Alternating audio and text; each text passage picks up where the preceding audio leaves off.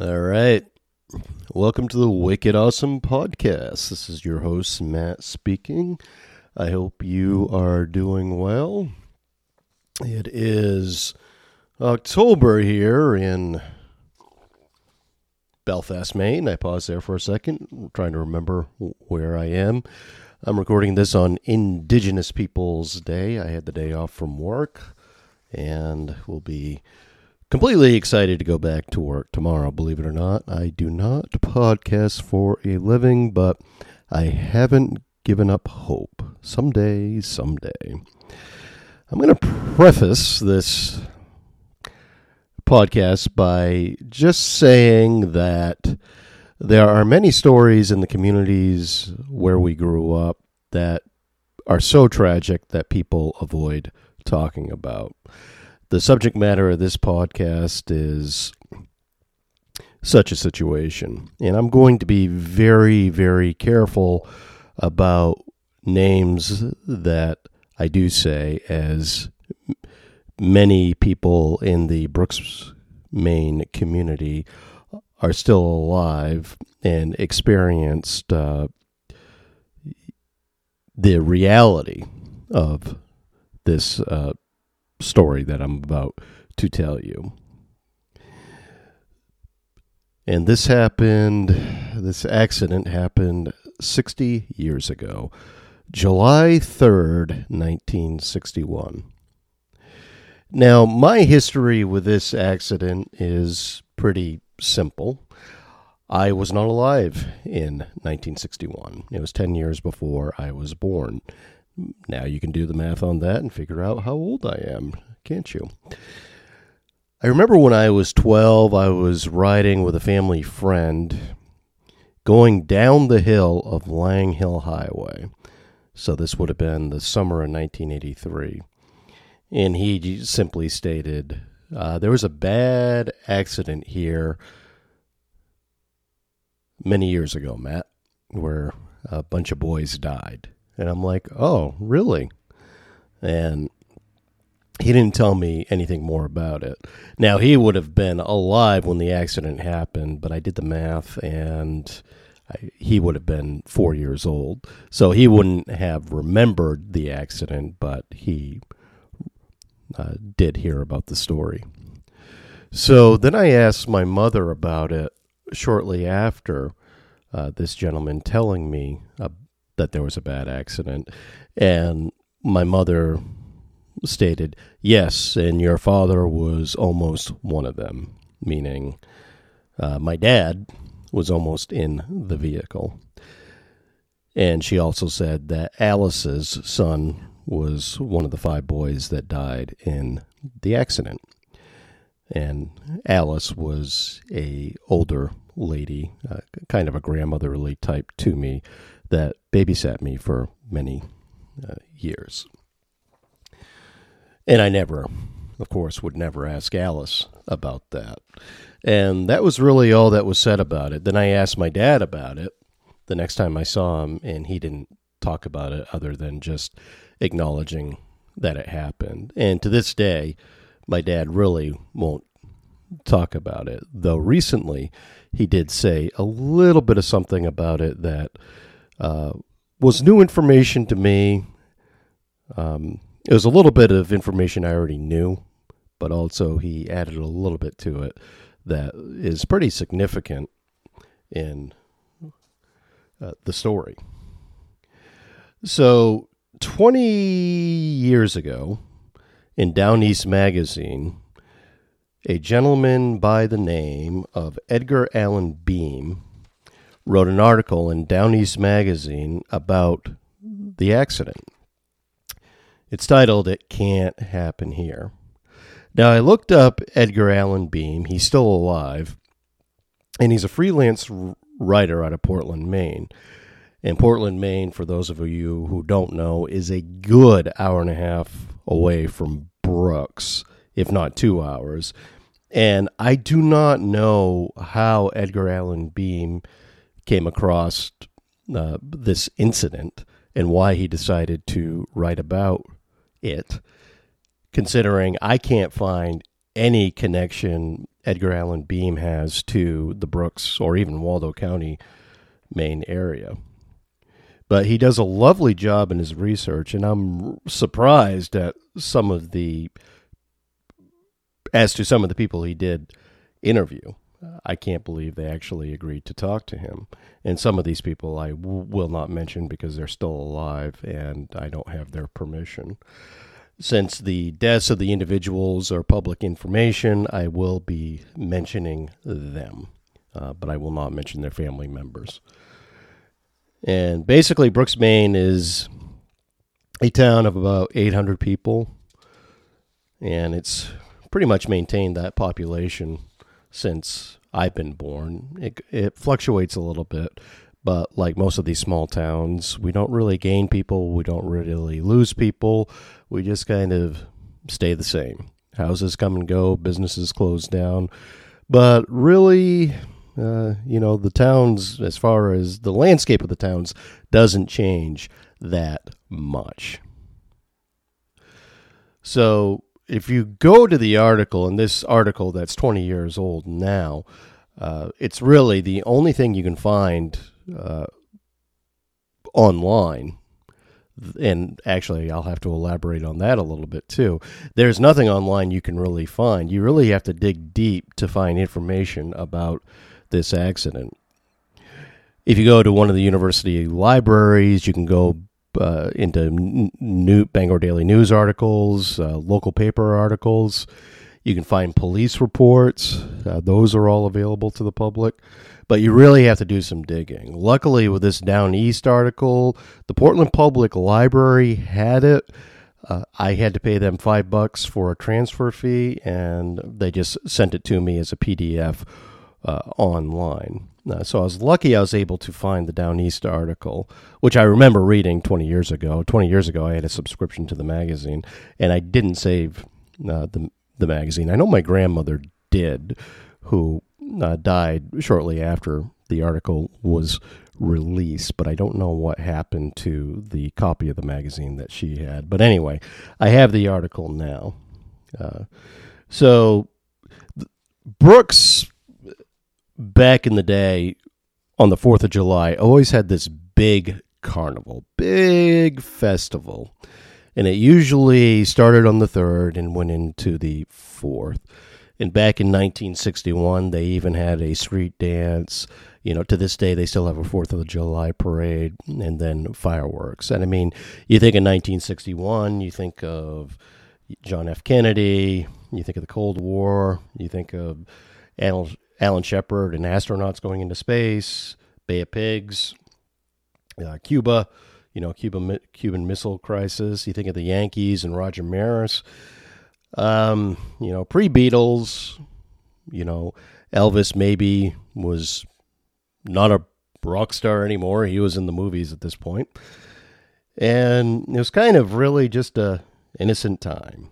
And Fourth of July uh, in Brooks always uh, also featured a chicken barbecue and just a strong, strong community event. And people from all uh, across the county would come because none of the other towns back then had a big Fourth of July celebration. Brooks was where it's at. Now we go back to this time. There was a young man by the name of Charlie Fawcett who was back in town, a 1955 graduate of the local Morse Memorial High School. He was 22 at the time, and he had left town to go to Maine Maritime Academy in uh, Castine, which is still around. In fact, my stepnephew goes there. I just saw him yesterday as he was home. His first uh, voyage as a merchant seamen had taken him to Europe and Africa and had earned him a substantial bankroll by Waldo County standards. And with this, he bought a 1960 Chevrolet Impala with cream trim, a fine and powerful sedan in which to cruise the back roads of Waldo County in search of friends and fun.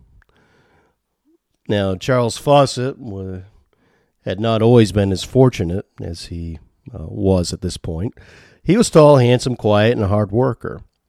He had been born into an unhappy home in Bangor. Bangor, oh my goodness. I am from Maine. Pronounce it right, Matt. Bangor. It's not Bangor. Abandoned by his father and abused by his mother, he, along with his four siblings, had been made wards of the state and sent to live in foster homes, foster homes in Brooks. Now, somebody told me not too long ago, I'm getting away from the article a little bit here, that back in the day, across a lot of these rural towns in Maine, and maybe elsewhere, there are town farms. In fact, most towns now have town farm roads where the town farms existed. Now, on these farms were where a lot of foster kids went to, where they were raised and worked on the farm, went to school, what have you.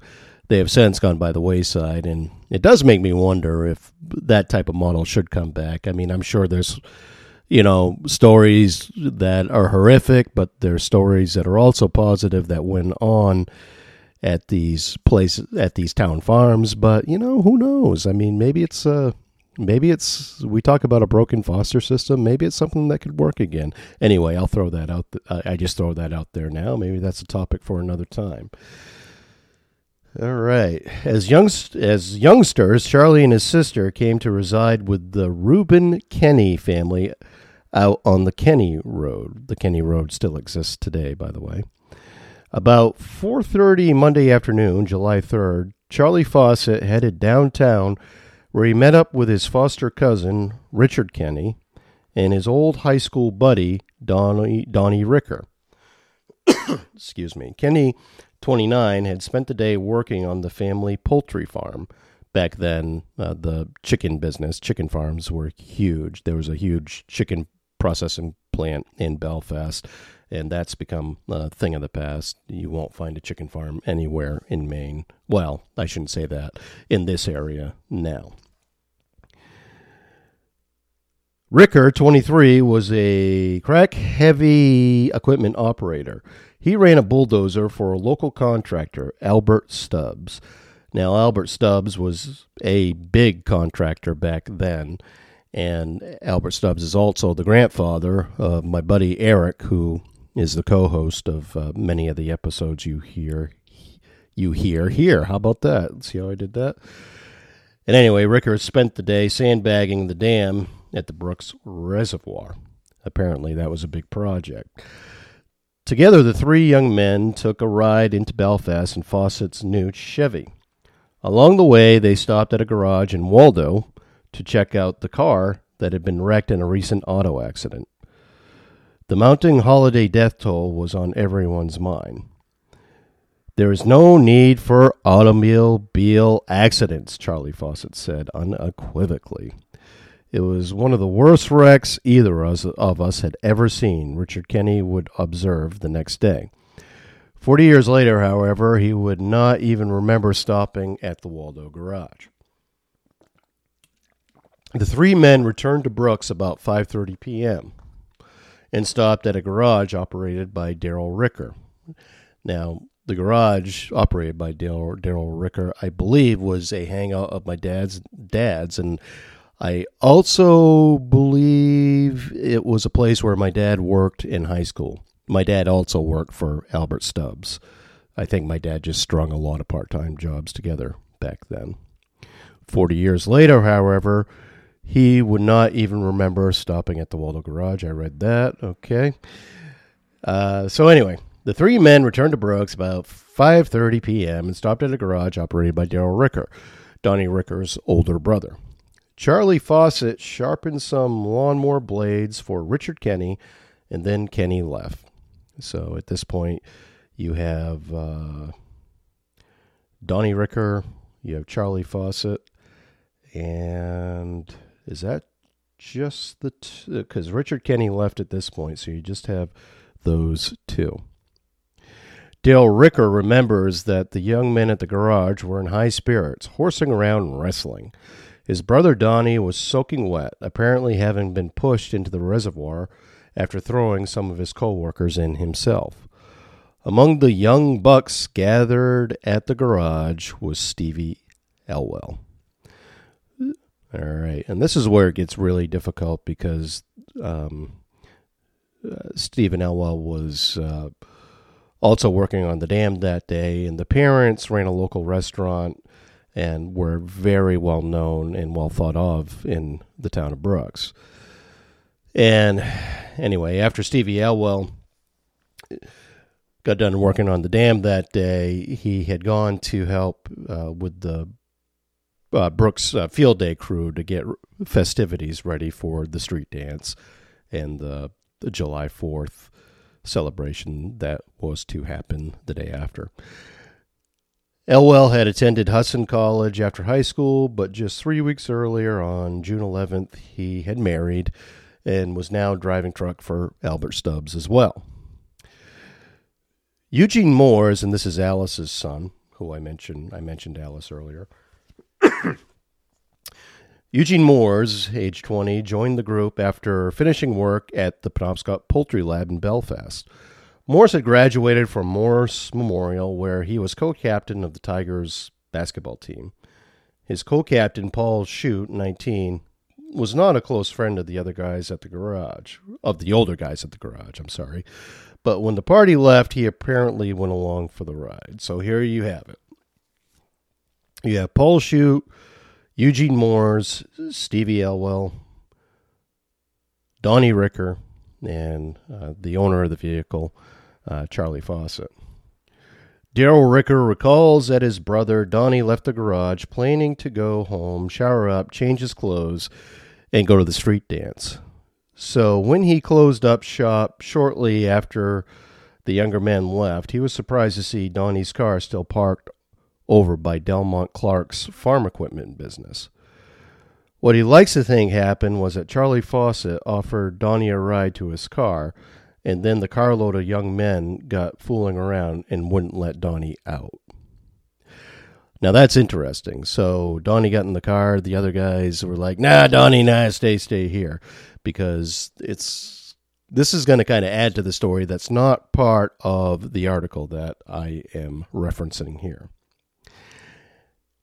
At 6:20 p.m., the Copper Impala carrying Fawcett, Ricker, Elwell, Moores, and Shute was seen heading out of the village up the woods road. They probably planned to circle around, come back down Lang Hill, and drop Donnie Ricker off. Eight minutes later, four of the young men were dead, and one was critically injured. Now, I can say this after they left the garage, I believe it was after they left the garage. According how people in my family remember this, is that after the car left the garage, they made a stop at Libby's store. For locals, Libby's store is no longer around. It's been torn down, but it was the store that's on the corner where the hardware store is now. My dad was there when they stopped at the store and asked if asked to get in the car with them. He said no because he had to go get my mother, who was staying at my grandparents' camp on Swan Lake. And they made fun of him. Oh, come on, you know, called him the various names that you can think of. But also, he told me that the store clerk would not sell mixer to them because they were already too drunk. That is something we'll get into later. Anyway, at some point, they do head up the Woods Road and go down Lang Hill Highway. And as they're going down Lang Hill Highway, there's a sharp turn they tried to, I assume Charlie Fawcett was driving, that he tried to take too fast and then the accident happened.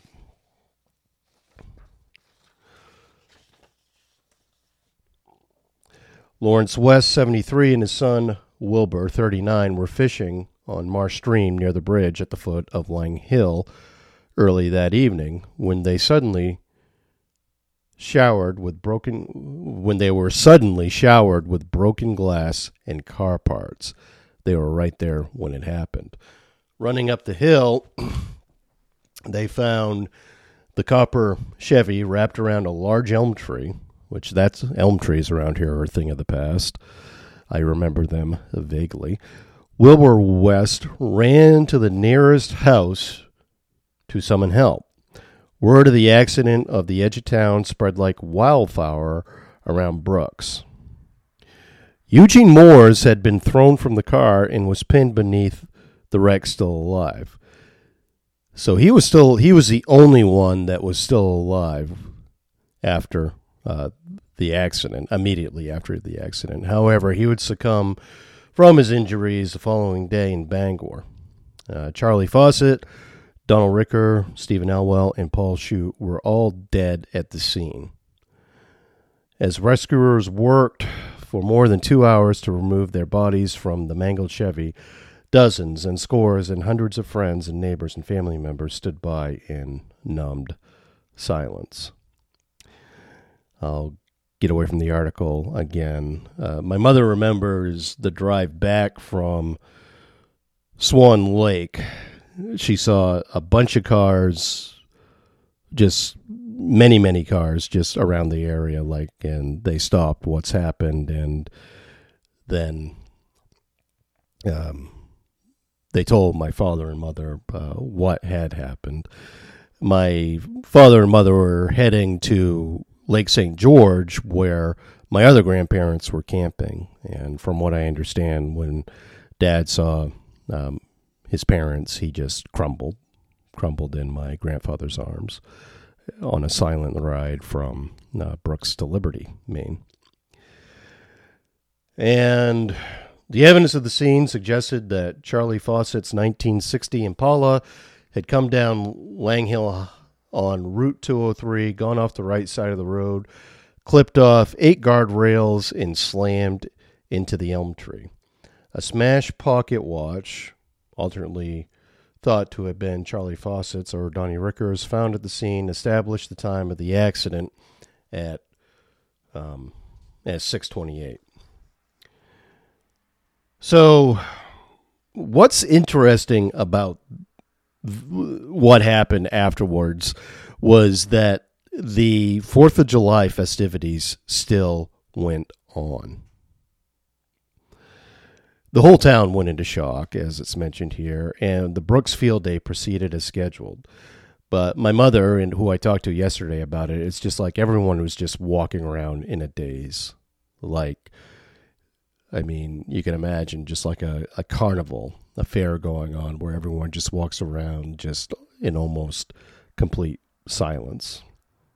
Time was suspended as residents endured what one reporter at the time termed the blackest week in the town's history. And another thing that's interesting is this Wednesday, so the accident happened on Monday, uh, July 3rd. On Wednesday, July 5th, hundreds of people filed through Edwin Brazier's funeral parlor to pay their last respects to the dead boy. So just two days after, they had visiting hours. On Thursday, three days after, a memorial service for the four victims was held at the Grand Memorial Auditorium. And this was the old Quonset hut that many residents of Brooks will remember. It was a Quonset hut style building, originally built as a training facility for returning GIs after World War II, and later pressed into service as a high school gymnasium. When I first went to elementary school, it was at the Morse Memorial School, and the Quonset hut was our cafeteria and also our gym for uh, PE classes. Anyway, at the Quonset hut, there was a solid wall of flowers. Uh, uh, back in the coffins of Charlie Fawcett, Donnie Ricker, Stevie Elwell, and Eugene Moores. More than 500 people in a town of, you know, 800, close to 800 showed up. So more than half of the town showed up. Now, what's interesting here, and I've heard my mother tell the story. My grandmother um, was in attendance, a nurse, and was helping people uh, who were passing out. And apparently, there were more than a few people passing out. Now, one of the reasons for this was all you know the grief and the the shock of the event. Again, only three days after it happened, which is amazing to me. And they have, excuse me, the funeral of four boys, four boys, um, all at once, uh, four young men, and this is a time before air conditioning and that Quonset hut, uh, that Quonset hut Pro, I don't remember it being really well ventilated. It must have been hot as heck. It must have been incredibly hot in there. So I'm sure people were passing out from the heat as well. And then you cram 500 people in there, and that gymnasium was small. I can imagine it was really hot. Dr. Arthur Jewell, the town's longtime physician who had delivered three of the boys, feared mass hysteria Three family members collapsed and had to be carried outside. The Reverend Carl Kingsbury, who three weeks before had married uh, Steve Elwell and his wife, struggled to make sense of the senseless tragedy. This community, this is a quote, this community or area has suffered the greatest loss we hope will ever occur here. And actually, to this day, it is. This is a sad hour May we continue to live as though they were by our, by our side. Now, Paul Shute's funeral service was held at the Congregational Church two hours after the funeral of the other four. While some in town resented it at the time, Shute's service was held separately because his mother did not want her younger children associating the high school gym with their brother's death. And the thing is, you know, she was right. You know, this is the gymnasium where her kids were still, you know, seeing every single day. And to associate that with the funeral, the funeral place of their older, their dead older brother, uh, yeah, I can see that. In fact, here it says she was right, says one local resident who attended both funeral services. I never went to a basketball game that night uh, after this. I didn't want to see those four caskets lined up against the wall. Now, the article, this is a little bit of Maine history that uh, was interesting for me to read again because I had forgotten about it when I read it before. As it turned out, the long 1961 Fourth of July weekend set a record across Maine for accidental deaths. 15 people died, nine in automobile accidents, and six in drownings, the worst record of any New England state. And I haven't. It'd be interesting to check those records again to see if that still uh, that record still holds up. You know that notorious record. It's a discouraging record. It bothers me," said Governor Reed at the appalling holiday death toll. But the governor admitted he didn't know what the answer was to stemming the carnage on Maine roads. He suggested more driver education programs, more publicity about highway safety, and tougher laws to make it easier to suspend the licenses of habitual motor vehicle offenders. But what isn't mentioned here is that uh, they're not talking about uh, drunk driving, which was likely a factor in some of these deaths. And it's one thing that isn't talked about in town but it's implied, though some people have come out and said it. And alcohol was definitely involved in this accident. The trouble is that too many people are bothered by the wrong thing, declared a Portland Press Herald editorialist on July 6. They're shocked by these nine fatalities, but not by the five accidents. In sympathy for those who suffer the effects of the crashes, the causes are overlooked. Kind of getting to my point.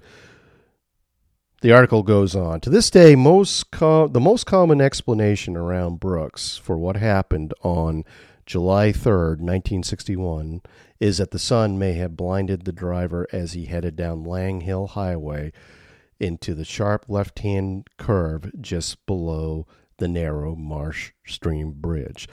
That left hand turn is still around today. However, from what I understand, it's not as sharp as it once was. But okay, Now, this is where I call BS. I have never heard of anyone saying that the sun got into the driver's eyes. Bull. Okay. These guys knew the roads of Brooks, Maine as well as anyone.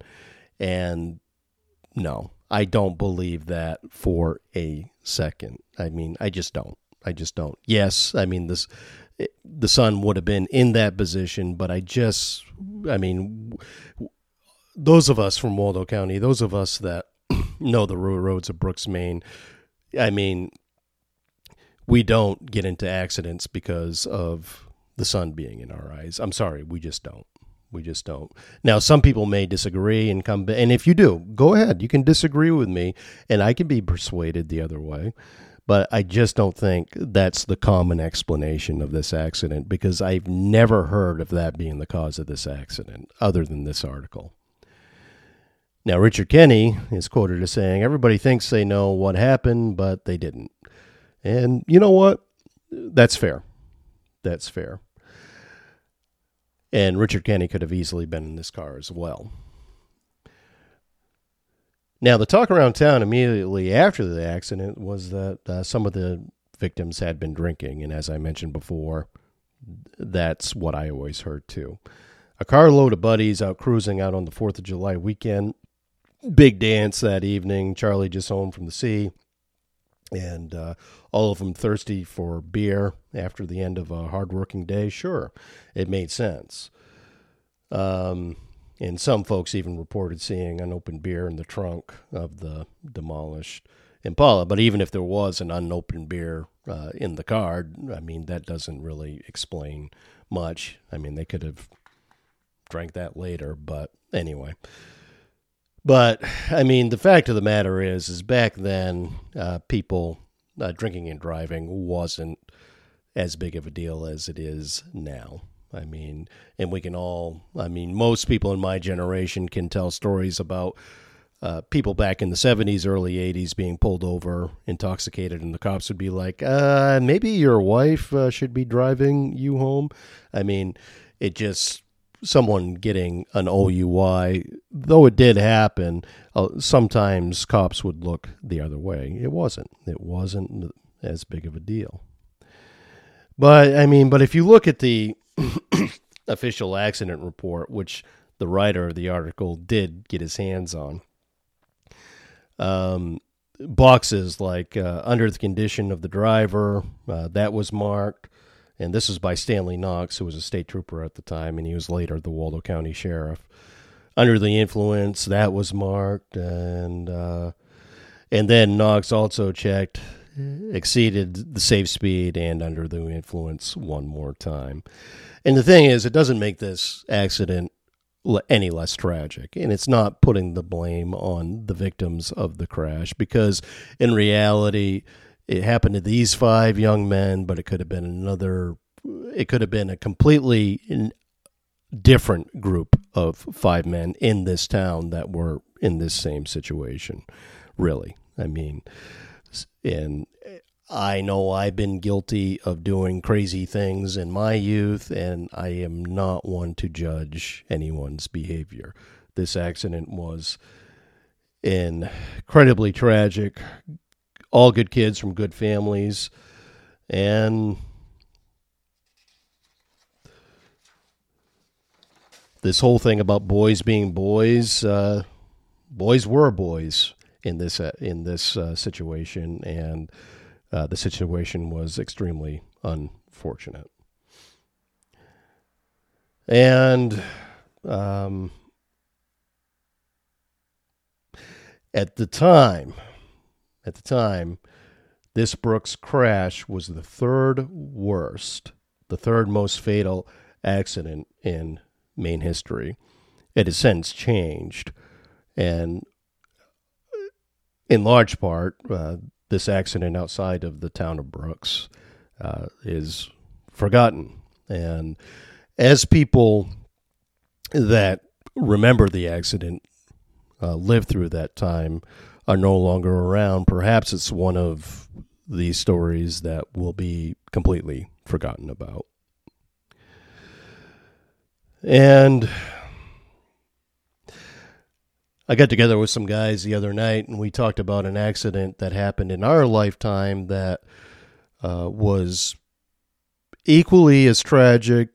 Not as many people died. However, the effect on the community is still felt today. And every time it's talked about, it's talked about briefly in all of these situations, all of these tragedies. It's not talked about at length. It's talked about briefly, and it's just always one of those things you shake your head at, and it's just like, damn. It's just too bad that that had to happen.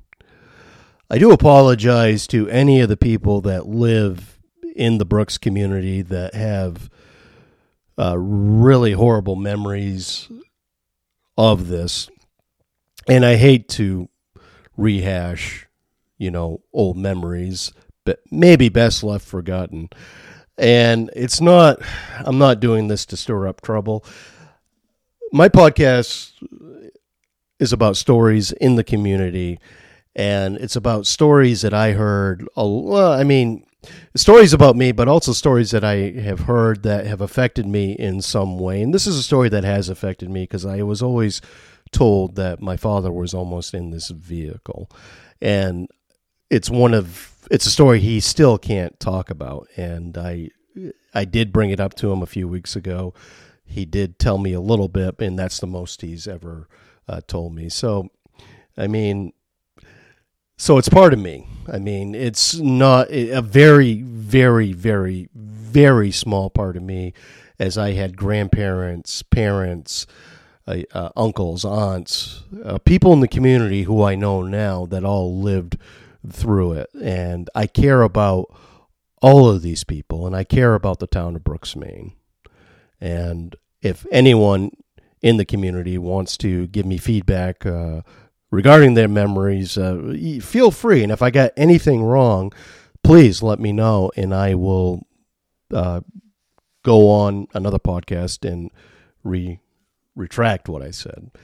I'm going by the information that I have in front of me, and I'm going by information that was told to me by people uh, that lived through it 60 some odd years ago and with stories like that with so much time that has gone by you know inaccuracies do happen.